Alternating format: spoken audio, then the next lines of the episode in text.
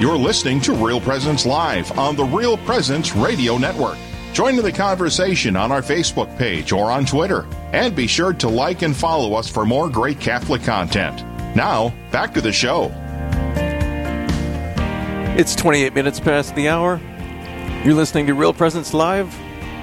We're your hosts, Matt Willkom, along with Father Tim Buren here at St. Charles Borromeo Catholic Church, Southeast Minnesota, in the Diocese of Winona Rochester. Before we head into Straight Talk, we want to invite you to visit our website, realpresenceradio.com, for even more great content. There you can listen to programming from your local area, find a podcast. If you missed one of the daily shows, submit a prayer intention for Prayerfully Yours and see what's happening across the network on our news page. Be sure to check it out, realpresenceradio.com.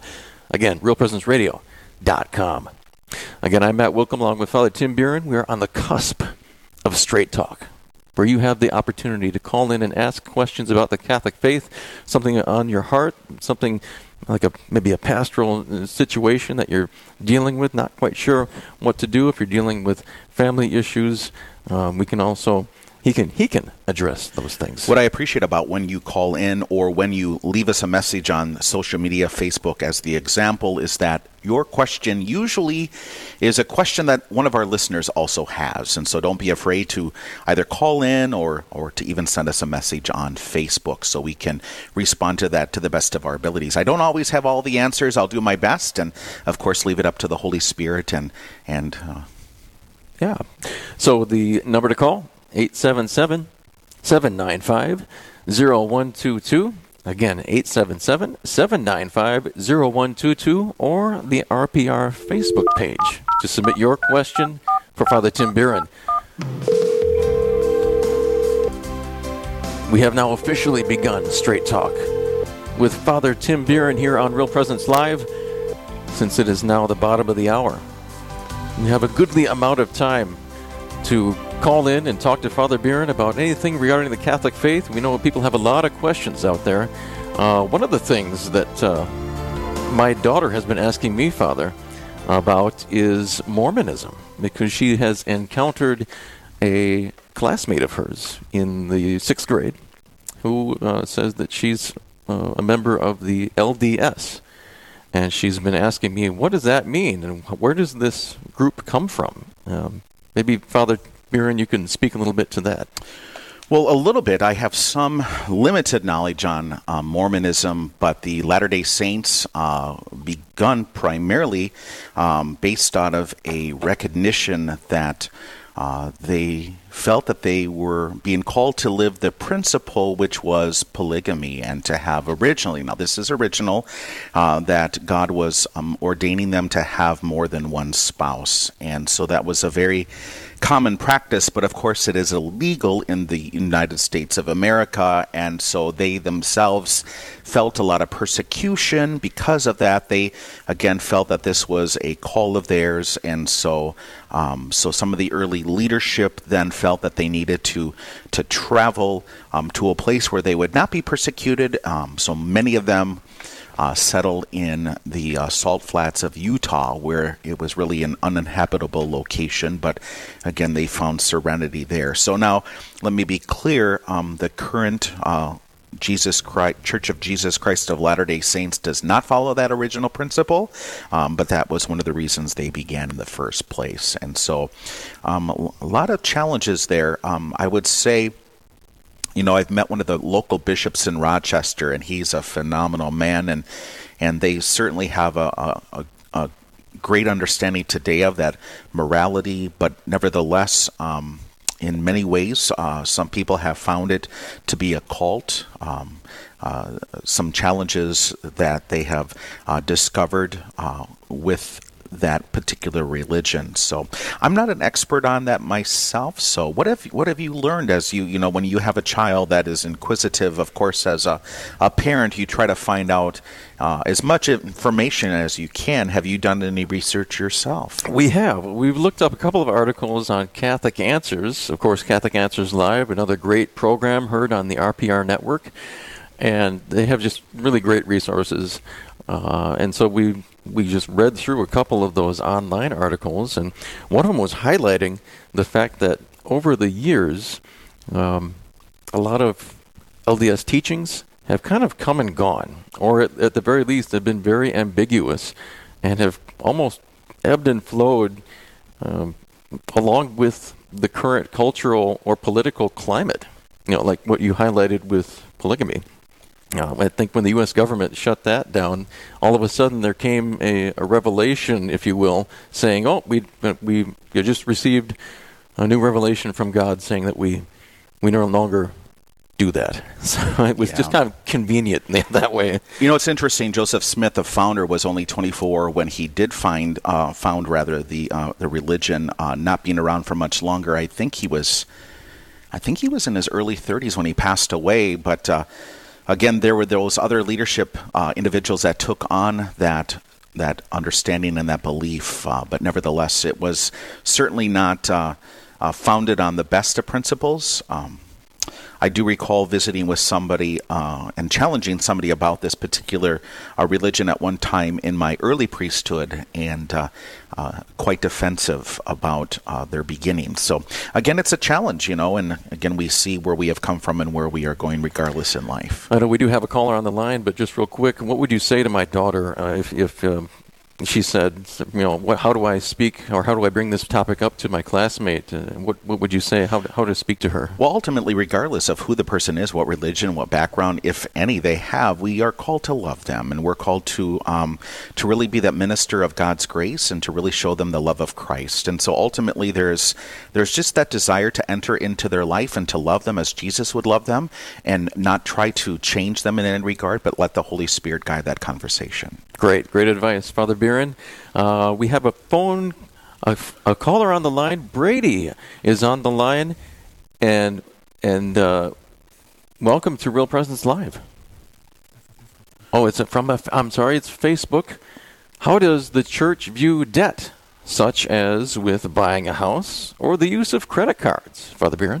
Well, stewardship is very important in the life of the church. We acknowledge that everything we have comes from God, and ultimately we uh, we return to God. And so, as we discern our financial abilities, uh, it is very important for us to understand that we we give to God what is God's, as the Lord says, and give to Caesar what is Caesar's. And so, it is very important that a family come up with a a budget for living their life and and finding the ways that they they are called to use their resources to better the kingdom of God, and, and part of that kingdom of God is their own family. And so, as they have the responsibility of living out that family life, they have responsibilities for nourishment, responsibilities for protection, and, and so forth. And so, it's important to provide, um, but it's also important to acknowledge that uh, finding uh, oneself in debt can, of course, bring upon other challenges and, and, and other areas that um, definitely can impede uh, the relationships within that particular family. So, for instance, if uh,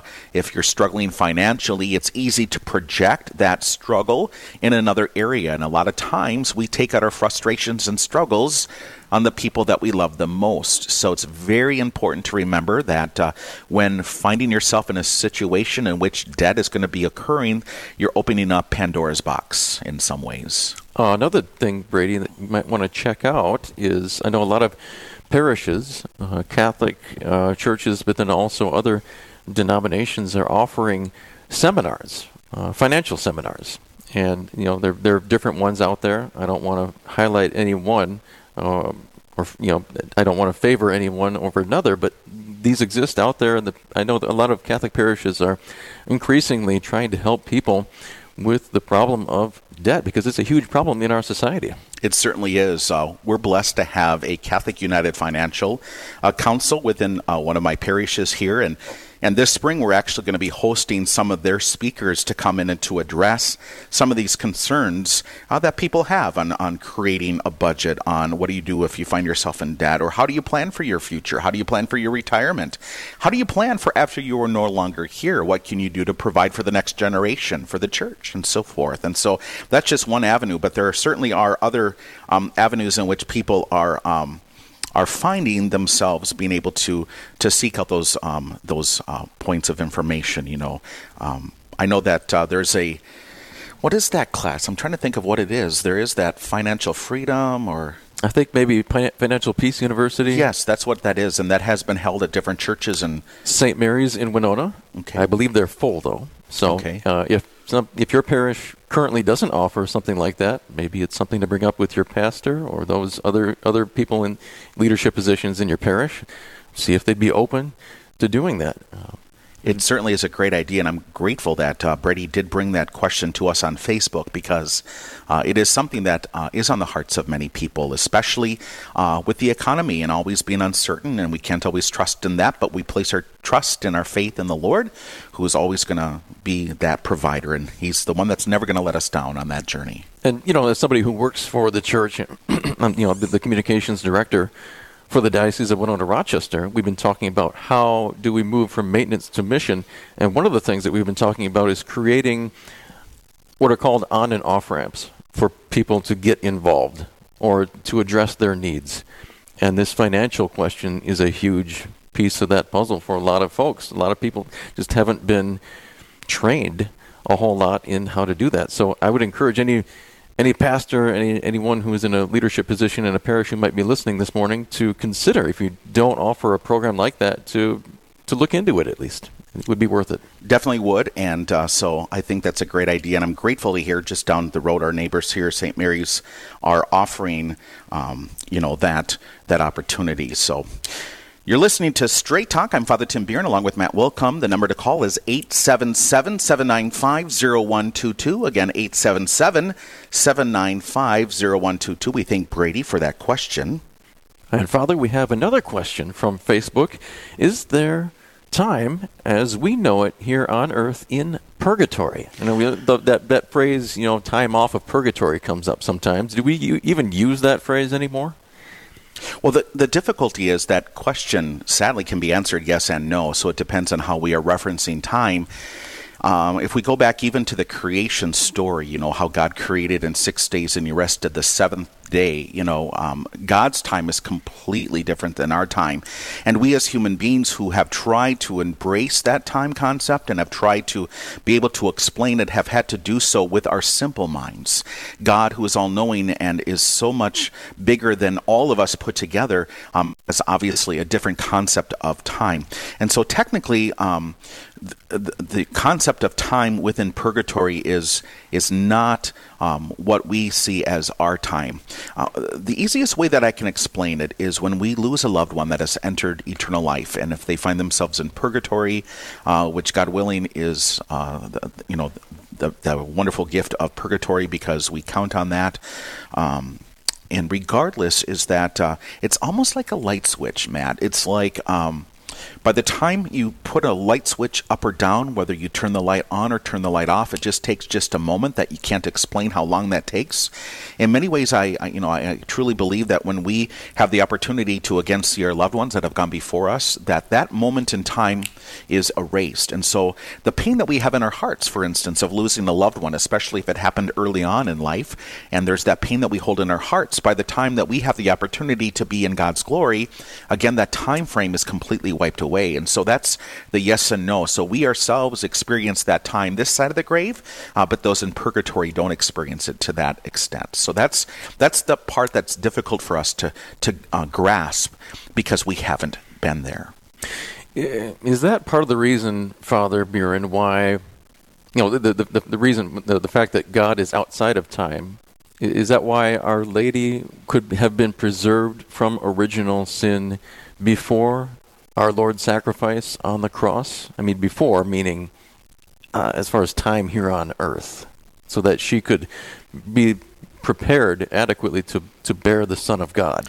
Most certainly, because God, of course, had, you know, even without the concept of time, had the understanding of the development of creating an opportunity for us to be back with with our heavenly Father. You know, ever since the fall of Adam and Eve and that sin that had occurred uh, and that punishment that was necessary, uh, God has been trying to get our attention all along and uh, preparing for this time um, within God's time again. Uh, that understanding of how our Blessed Mother uh, takes part in all of that is most certainly um, an, an element of how that all came to fruition. You're listening to Straight Talk here on Real Presence Live. I'm Matt Willkom along with Father Tim Buren, whom you can call and ask a question about the Catholic faith for the next few minutes at 877 795 0122 or on our RPR Facebook page. You can post your question and we will read it on the air here live this morning on a Monday, coming to you from St. Charles Borromeo Church in St. Charles, Minnesota, where Father Tim Bieran is pastor. You're also pastor at Holy Redeemer in Eyota. And St. Aloysius in Elba. So, very qualified pastor to answer any question about the Catholic faith when you call 877 795 0122. I enjoy listening to Real Presence Live when I'm also not on the air, and I, I really appreciate my brother priest to be able to be open to these questions. And and sometimes, uh, Matt, I say thank you, Jesus, that that priest is answering that particular question. You know, because sometimes, uh, again, we have different areas of of experience and um, knowledge and whatnot, and that's the beauty of the priesthood is that uh, is that when the Lord is calling somebody to consider the possibility of priesthood, we have to be very, very careful that we do not compare ourselves to other people, that we look to their gifts and their abilities. And if we see something that is a shortcoming in our own life, that does not mean that God is not calling. And so that's why it's important to understand that all of us priests are different. We all have different gifts and abilities and different ways to respond uh, to what um, God is presenting to us, whether it is through a listener or whether it is through um, an encounter that we have in our ministry. Well, I, I, I know I, I, when I ask you questions, Father, I try not to make them too difficult, but you know, you probably know philosophy or remember it much better than I do. I don't remember a whole lot from my seminary training. so hopefully that's helpful. I know it would be for me if I were in your shoes. I don't not asking you, you know, really complicated philosophical questions. Sure, sure, sure. Yes. It looks like we have another question on Facebook. This one is from Rick. It looks like it's become a um, a little bit of a uh, uh, theme this morning wasn't intended to be, but is there time as we know it here on earth in purgatory? What do you think that uh, question means? Matt? I'm a little confused on that. Time. Uh, yeah, I mean, in purgatory, I think that's that. Yeah, speaks to the whole question of you know that that ability to take time off of purgatory with an indulgence. Okay, sure, sure. So yeah, because sometimes you know people even reference you know that this this certainly is uh, a time of purgatory because of this activity that I'm doing, or or because of this struggle that I have, is you know whatever it be. And in fact, and we we actually and you laughed about that that just now, which is a, actually a positive thing because uh, it brings to mind the reality that there is a purgatory and it is on the hearts and minds of people, especially when they find themselves in a challenging situation uh, this side of the grave. So, uh, but most certainly there are, are moments for us to, to be mindful of those that are in purgatory. I recall a priest that had been visiting a cemetery and he had a a hobby, if you will. It was also part of his spiritual life where he would actually stop at cemeteries that he would not be aware of. Um, and so, this one particular cemetery, he would stop and he would just randomly go to graves and he would stop at them and he would pray over them, which we know is one of the corporal works of mercy to bury the dead. And uh, visiting cemeteries is very important for us where um, our beloved have been laid to rest. And so, he found himself praying you know, at a particular cemetery, and as he stopped at this particular grave, uh, uh, again, just just randomly, and he prayed for the the soul of the person that was buried there, and he actually heard the voice of that person. Thank you for praying for me. Nobody has prayed for me. So, wow. you know, we're constantly finding uh, the importance of doing that. So, uh, another example that could answer Rick's um, question is that is one of the reasons we have masses offered for our beloved deceased. So we we offer masses for them, and we pray for them for uh, entrance into eternal life. And so um, it's one of the ways that we, we are mindful of them and we offer those masses for them. And so that's um, something that sometimes people aren't aware of, of why that that mass is being celebrated or being offered. But again, it's a beautiful connection because every single time we celebrate the Eucharist at the altar, we have the meeting of heaven and earth. And the singing of the choirs of angels reminds us that that is our ultimate goal to be with God in glory. So it's important for us to pray for all of those that have entered eternal life. I've been uh, kind of debating uh, a Protestant pastor uh, via email lately, and one of the objections that he's come up with is, of course, uh, he feels like the Catholic uh, practice and teaching uh, kind of covers up the fact that we are saved by grace alone, which the church believes, but the the works he says seems to kind of cover up uh, or or skew the vision of that well, and I'm trying to make the point where, you know, St. Paul, he says in, again, Colossians, I make up in my own flesh what is lacking, lacking in the sufferings of Christ for the sake of his body, the church. And so, in some mystical way, our Lord has willed to need us in the work of salvation. He's already done the work of redemption on the cross.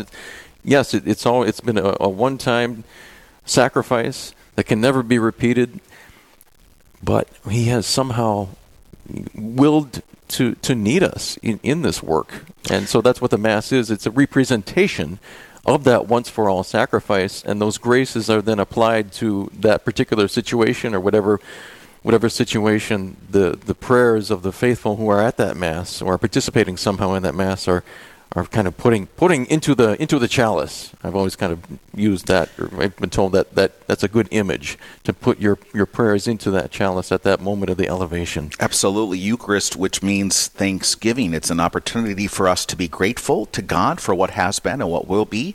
Uh, again, not understanding the entire uh, complex uh, part of our journey, but again, trusting ourselves to the Lord that the Lord is going to provide and that God knows what we need. And and so again, as the the priest offers up those gifts on behalf of all of the gathered, as those gifts were brought up uh, from people in the community uh, that represent all of the people that are at Mass, it's a, a great way for us to uh, to have that uh, prayer lifted up.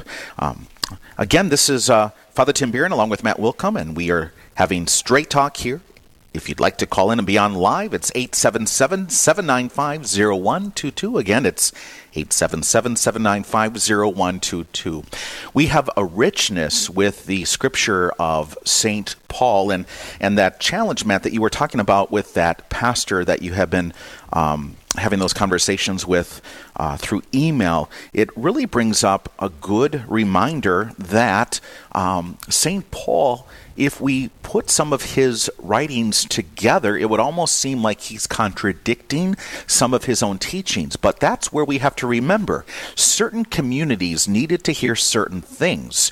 And so we now have the gift of being able to sit back and read and pray through all of these different um, connections that he had, whether it was with the people from, uh, with the Thessalonians, the Corinthians, or significant letters that he wrote to his friends and those that were assisting assisting him in the ministry. Um, each community might have had a different challenge at the time. And so he might have said to one community, You're not doing enough work to help the elderly, and you're not doing enough work to help uh, young families. So you need to do more work. It's not just about grace, you know, as I paraphrase. Or to another community, he might have said, You know, you're just doing work. You're just doing all of this work, but it's by grace. It's by grace that we're saved. So again, the challenge that would have been there for those people to become better. And then also, there was, I think, St. Paul's recognition that maybe some things worked better, better than others.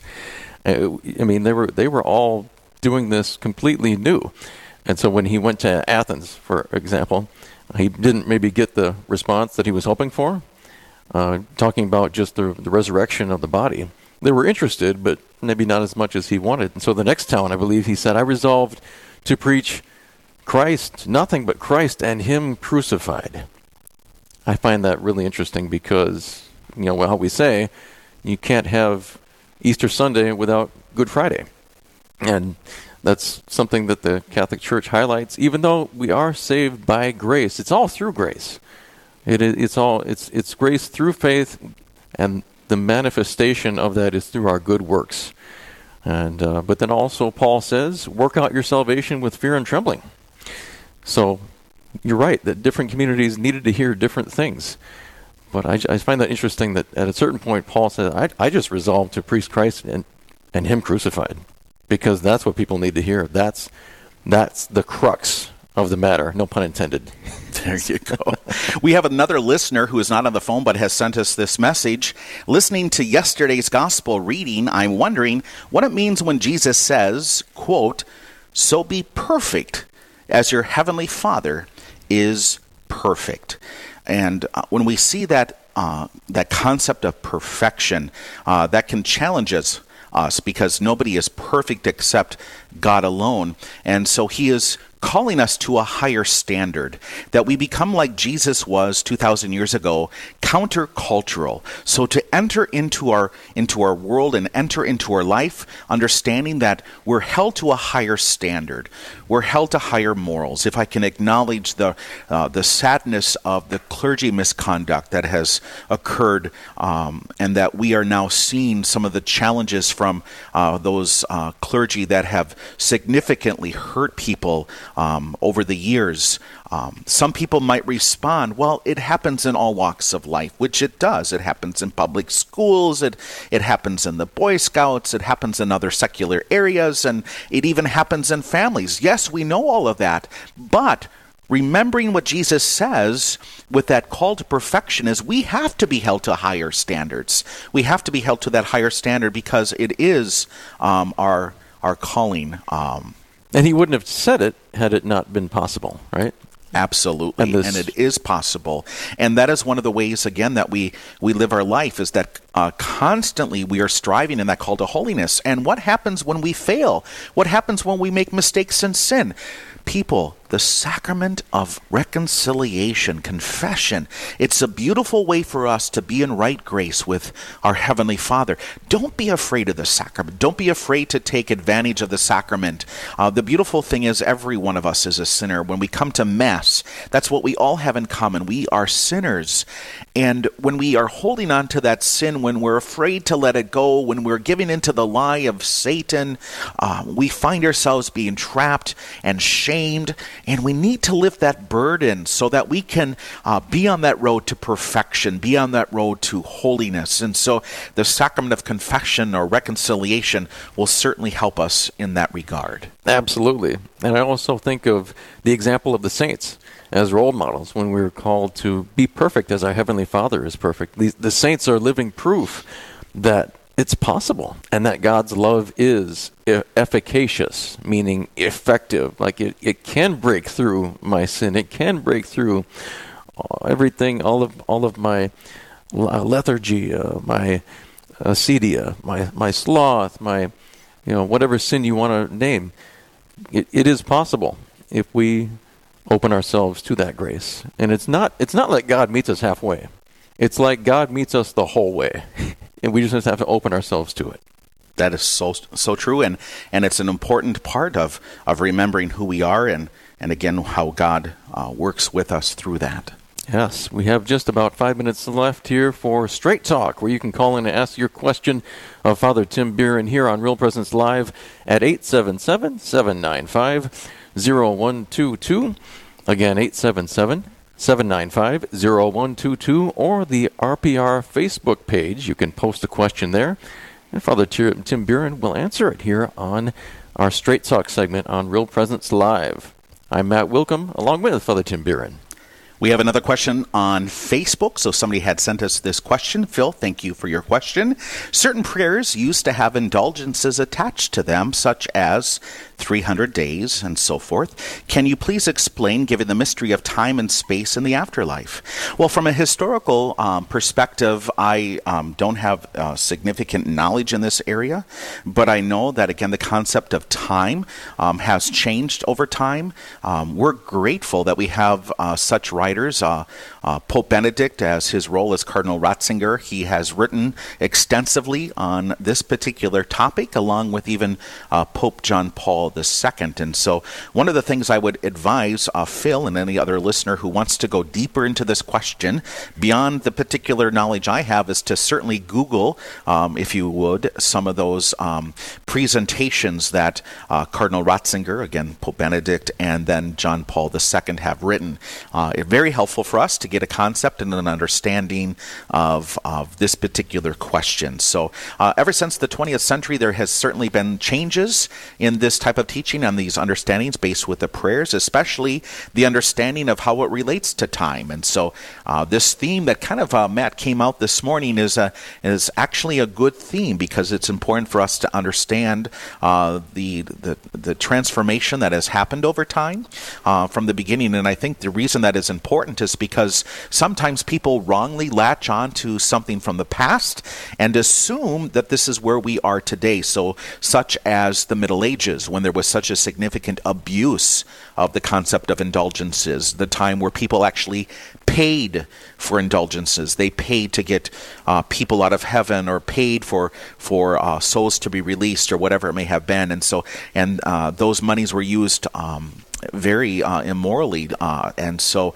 you know, when we look back at that part of history, uh, we have to be very careful that we understand we are looking backwards with 2020 hindsight vision. And so as we move forward, we look to those that have given us that that understanding of where the church is today. So uh, definitely fill in anyone else that is interested to uh, to look to the sources of those people that have really written extensively and uh, theologically and pastorally. So uh, check out some of the writings by Pope Benedict and Pope John Paul II. Right. it just reminds me of a little story that I heard. I don't know where I heard it, but somebody who was in St. Peter's Square for the first time looking up and in awe of the facade and saying, wow, I wonder how much that cost. And I think a priest came up behind, overheard, and, and said, all of Germany. Mm. You know, very I mean, it's more than unfortunate. It's a tragedy. It is certainly. It's a beautiful basilica. But um, anyway, I just want a quick highlight. Uh, you have something going, coming up here, uh, social media training that you're going to be doing, Father Biron, with uh, Dr. Susan Windley-Daoust coming up on March 3rd. That is coming up on March 3rd. And if they want to get more information about that, they can check out dowr.org org or find us on social media with the Diocese of Winona Rochester. Up next, what does it mean for a seminarian to be an intern? We'll find out. And all, and after they are bringing the faith the face of Jesus rather to their city in a big way. One couple will share what this way is and how you can do the same in your local area. Don't go anywhere. Real Presence Live continues next.